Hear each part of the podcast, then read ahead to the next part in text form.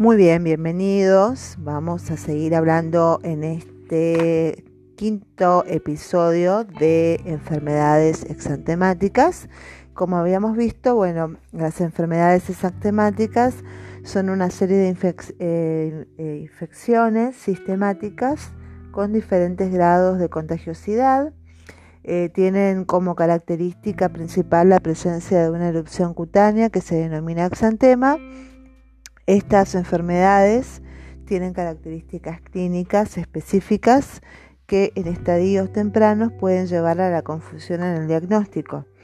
Los exantemas no son solo de enfermedades infecciosas, también hay que diferenciarlos de diversas enfermedades de origen inmunológico o con posibles reacciones adversas a, medicamentos o alimentos.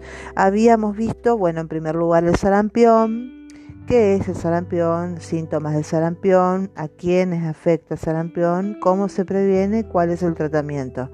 En segundo lugar, eh, vimos la rubiola, síntomas de la rubiola, síndrome de rubiola congénita y la OMS. Eh, en tercer lugar, vimos la escarlatina, eh, los signos y síntomas de la escarlatina, tipo de sarpullidos, sarpullido en el codo, la fiebre, dolor de garganta otros síntomas además de eso y los exámenes complementarios que hay que pedir en la fiebre escarlatina.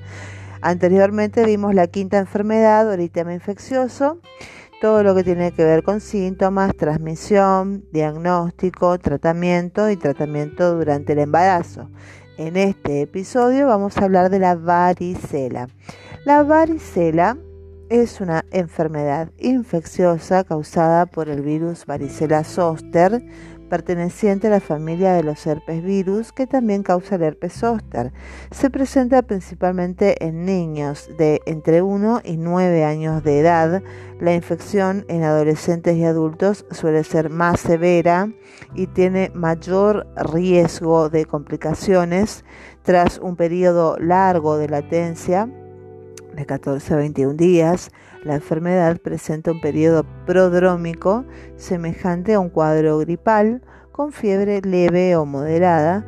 Luego aparece un exantema macular autolimitado, a veces con compromiso de mucosas o enantema, que rápidamente evoluciona a pápulas, luego a vesículas y finalmente a costras que se desprenden tras una o dos semanas. Se acompaña de adenopatías cervicales.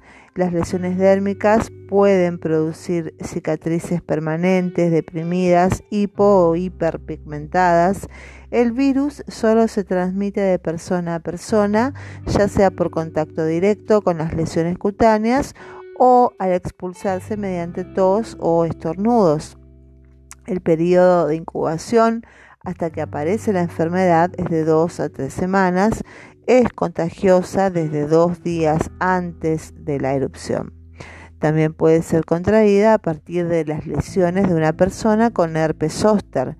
Quienes contraen la enfermedad a partir de otro familiar suelen presentar formas más graves que los primeros casos, puede ser por un contacto más intenso y continuado con el virus. La varicela es muy contagiosa, de manera que el 80-90% de quienes conviven la contraen. Con respecto a la patogenia, la varicela es por lo general adquirida por la inhalación de gotitas eh, respiratorias en suspensión en el aire desde un huésped infectado la naturaleza altamente contagiosa del virus de la varicela explica las epidemias que se propagan a través de la a través de la de las escuelas eh, desde un niño que está infectado a muchos compañeritos. Las vesículas de la varicela contienen muchos virus, por lo que la transmisión Puede ocurrir también por contacto directo con estas vesículas, aunque el riesgo es menor. Después de la inhalación inicial de las gotitas contaminadas, el virus infecta a la mucosa de las vías respiratorias superiores. La proliferación viral se produce en los ganglios linfáticos regionales de las vías respiratorias superiores entre 2 a 4 días después de la infección inicial y es seguida por la viremia entre los días 4 y 6 post-infección. Una segunda ronda de la replicación viral se produce en los órganos internos del cuerpo, en especial el hígado y el bazo, seguida de una viremia secundaria en los días 14 y 16 post-infección. Esta viremia se caracteriza por la difusión viral entre las células endoteliales, capilares y la epidermis. La infección del virus a las células de la capa de Malpighi produce edema intercelular e intracelular, lo que resulta en la clásica vesícula. Con respecto a la clínica, el signo más característico de la varicela es una erupción en la piel que aparece en forma de pequeños granos que en poco tiempo se convierten en vesículas como ampollas llenas de líquido. Las vesículas suelen aparecer primero en el tronco, la cara, el cuero cabelludo, extendiéndose después por todo el cuerpo también puede afectar a la boca, a la vulva y al interior de los canales auditivos. Uno o dos días después, las vesículas se transforman en costras. Durante los primeros días aparecen varias oleadas de vesículas, por lo que pueden verse a la vez lesiones en varias fases evolutivas, lo que se conoce como patrón en cielo estrellado. Las lesiones de la piel suelen ser muy pruriginosas, porque causan escosor y deseo de rascar. Al aparecer las costras, las lesiones ya no serán contagiosas.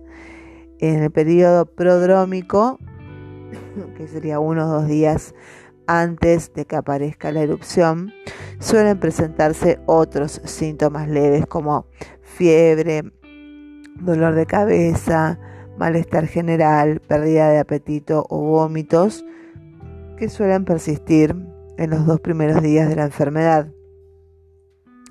El diagnóstico en general, la varicela se diagnostica por sus signos clínicos típicos, sin ningún análisis.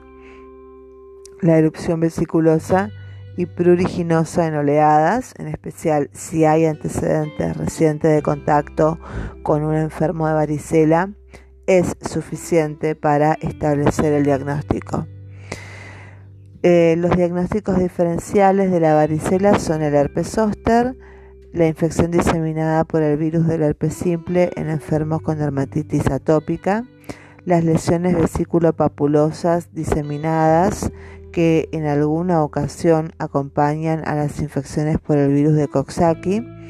Después tenemos el ecovirus, después tenemos el sarampión atípico, la enfermedad de mano-pie-boca, la ricketsiosis, dermatitis herpetiforme, impétigo, picadura de insectos, sarna, urticaria papular, erupciones causadas por fármacos y dictema multiforme.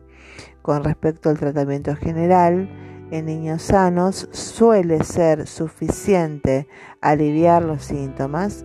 Para la fiebre se emplea el paracetamol, debe evitarse la aspirina, que es el ácido acetilsalicílico cuyo empleo para la varicela se asocia al síndrome de Rayet. El prurito puede aliviarse con lociones antipruriginosas o con antihistamínicos orales, talcos de coloides o loción de loción de, calamina. Otras ayudas para evitar lesiones por rascado, infecciones de la piel son cortar las uñas, un baño diario con un jabón suave. Es importante aislar al enfermo durante la fase contagiosa de aquellas personas que no han pasado la enfermedad, en especial las de mayor riesgo, que son los adultos, los adolescentes, embarazadas e inmunodeprimidos. Y aunque en muchos sitios se recomienda facilitar el contagio de los niños para evitar que la contraigan cuando sean mayores, no hay que olvidar que la varicela, aunque sea benigna, puede dar lugar a complicaciones graves. Con respecto a los antivirales, como tratamiento frente al virus de la varicela zoster, puede emplearse a veces el aciclovir, que dificulta la replicación del virus, acorta la recuperación del paciente con escasos efectos secundarios en niños sanos menores de 14 años tiene un efecto muy limitado, por lo que no suele utilizarse. En cambio, en los pacientes de más riesgo, que serían los adultos, adolescentes e inmunodeprimidos, disminuye la intensidad de la varicela y el riesgo de complicaciones siempre que se comience a utilizar en las primeras 24 horas desde la aparición de la erupción. Las complicaciones. Aunque la varicela es una enfermedad benigna, a veces aparecen complicaciones en adolescentes y adultos con las defensas bajas como inmunodeprimidos.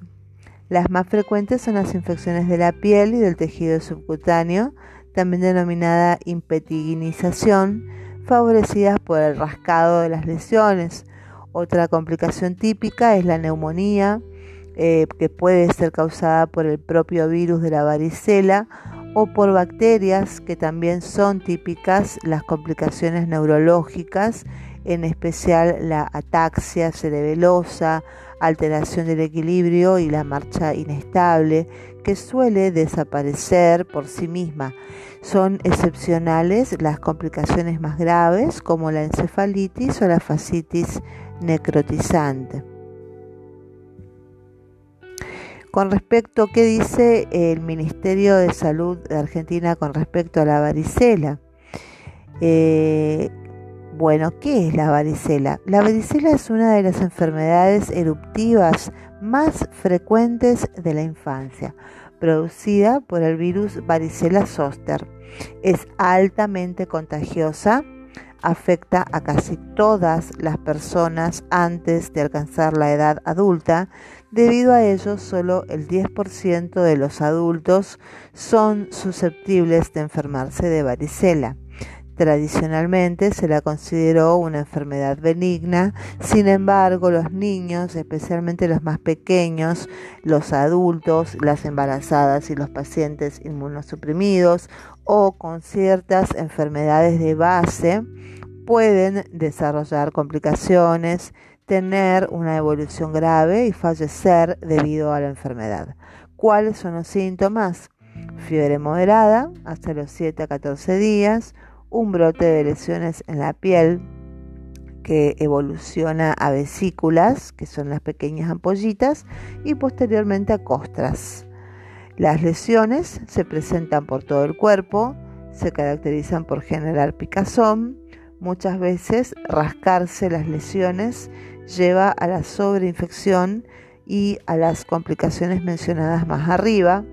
Se recomienda que la persona enferma permanezca en su casa hasta que las ampollas hayan evolucionado costras en su totalidad.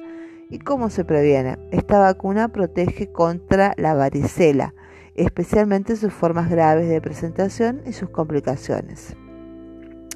La estrategia de vacunación es una única dosis a los 15 meses de vida. El personal de salud y los convivientes con personas inmunocomprometidas que no hayan sido vacunados oportunamente y no hayan padecido la enfermedad eh, deben vacunarse y estas indicaciones están contempladas por la Secretaría de Salud de la Nación de forma gratuita y deben presentarse con una orden médica. Muy bien, eso es todo con varicela. Muchísimas gracias. Bye bye.